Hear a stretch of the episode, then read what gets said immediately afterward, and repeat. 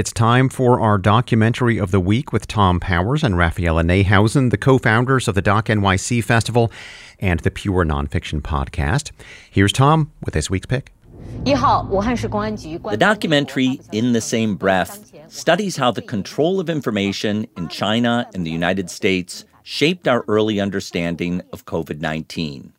The filmmaker Nanfu Wang grew up in China.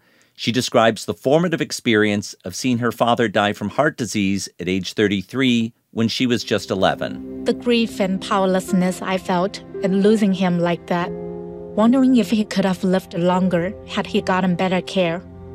It shaped me into who I am and later drove me to make documentaries. She made 2 award-winning documentaries in China that put her under government surveillance.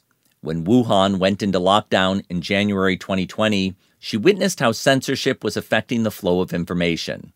She started tracking journalists who were arrested or disappeared after reporting on the virus. A Chinese citizen journalist was arrested by police.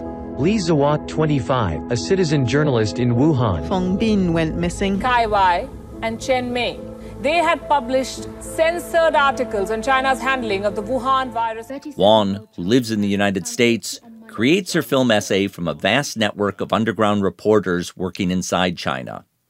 When the virus reached the United States, she says she watched a new set of government officials trying to spin it.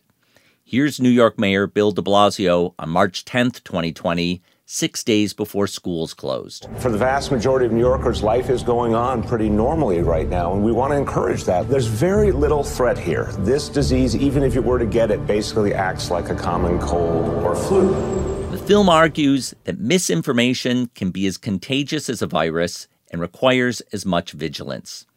In the Same Breath is now streaming on HBO Max. For more information, visit wnyc.org/docs.